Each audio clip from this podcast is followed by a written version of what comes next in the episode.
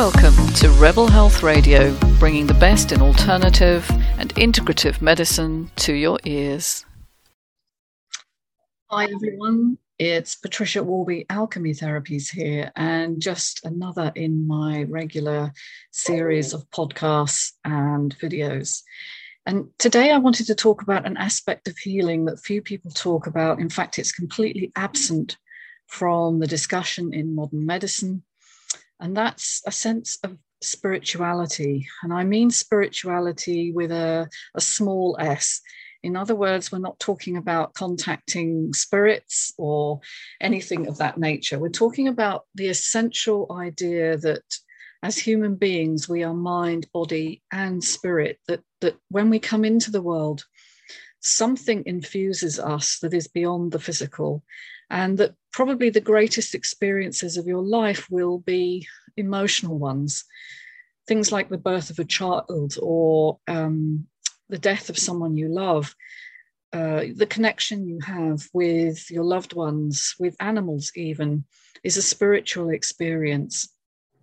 And it's very much a, an important part of maintaining well-being and health if you only look at the body as a material thing that is infused perhaps with you know a nervous system that functions and it's all molecules and chemicals moving around the body then you're missing a really big part of how and why people get sick. You see we are biopsychosocial creatures. We we interact with our environments with the biology with the psychology uh, and also with the interconnectedness, the social aspect of all of us. And social connection is not through molecules and material things at all. It's actually both an electromagnetic or energy component, but there's also something beyond that, even that a, a consciousness that we share with all living things.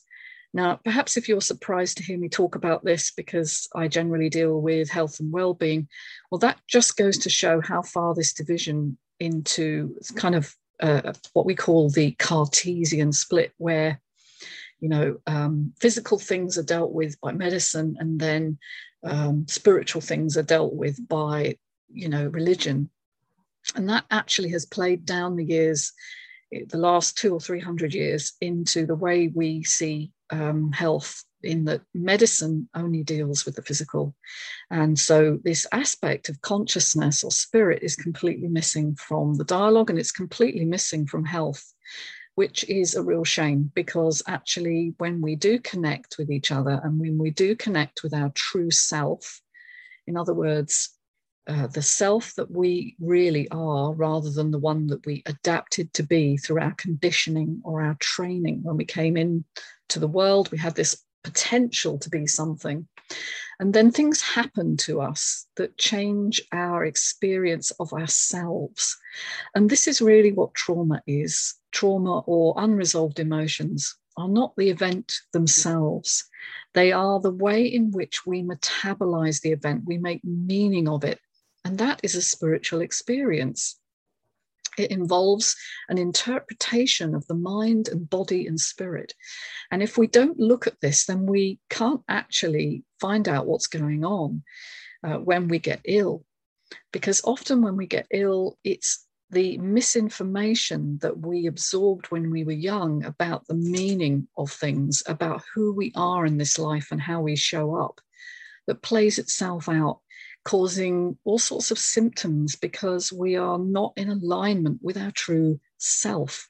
We are actually based on a, a personality that we adopted to survive.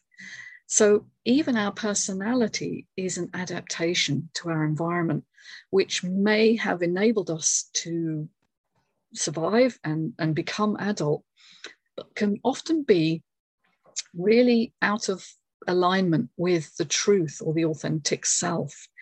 And so reconstructing ourselves is really what health and healing is all about. It isn't just about curing symptoms. It's about looking at the root causes of why we feel the way we do and coming into alignment with the truth of who we really are. And I've, I've done a lot of work on this. I've actually created a course um, on the authentic self, which is available on Thinkific, and I'll, I'll put the link in below. But it's such an important thing that most people don't even consider.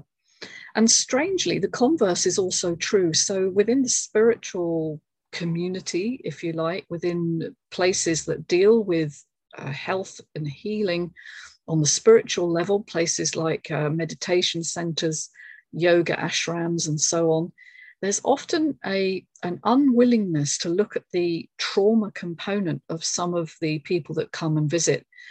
And in fact, they don't really want to get dirty, down and dirty with the actual events of that person's life. They want people to transcend their trauma simply by overcoming it, by not looking at it.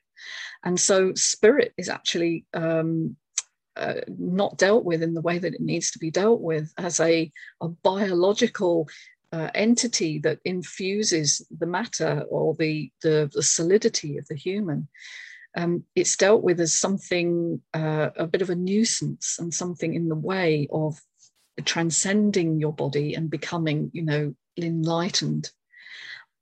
And that too doesn't work. And it actually is driven by a misunderstanding of what trauma is and how it needs to be dealt with through the body, absolutely somatically.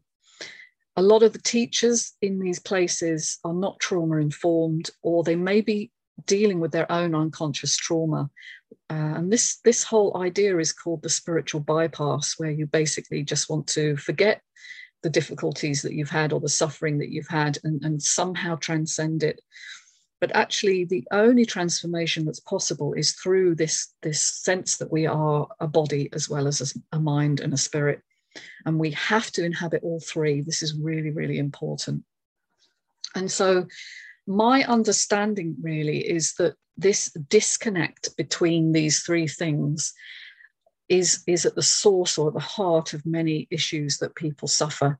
And I'll be talking a lot more in other videos about this, but I just wanted to introduce this idea that spirit is really key. It's, it's something that we don't often consider, and it absolutely needs to be dealt with as the source of your real identity the person you actually are. And a lot of people haven't a clue who they really are. I certainly didn't have that.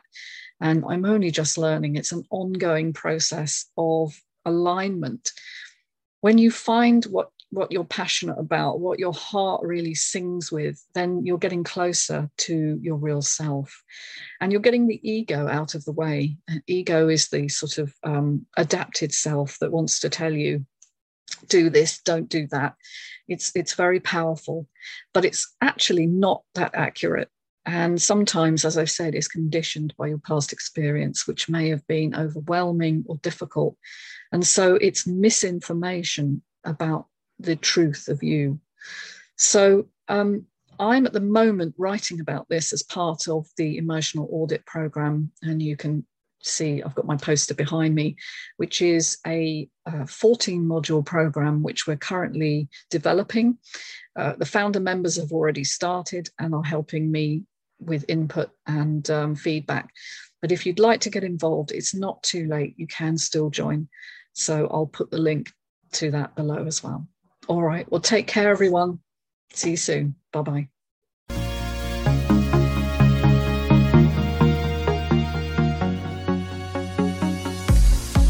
Hey, hope you enjoyed listening to Rebel Health Radio. Do subscribe and look forward to catching you soon.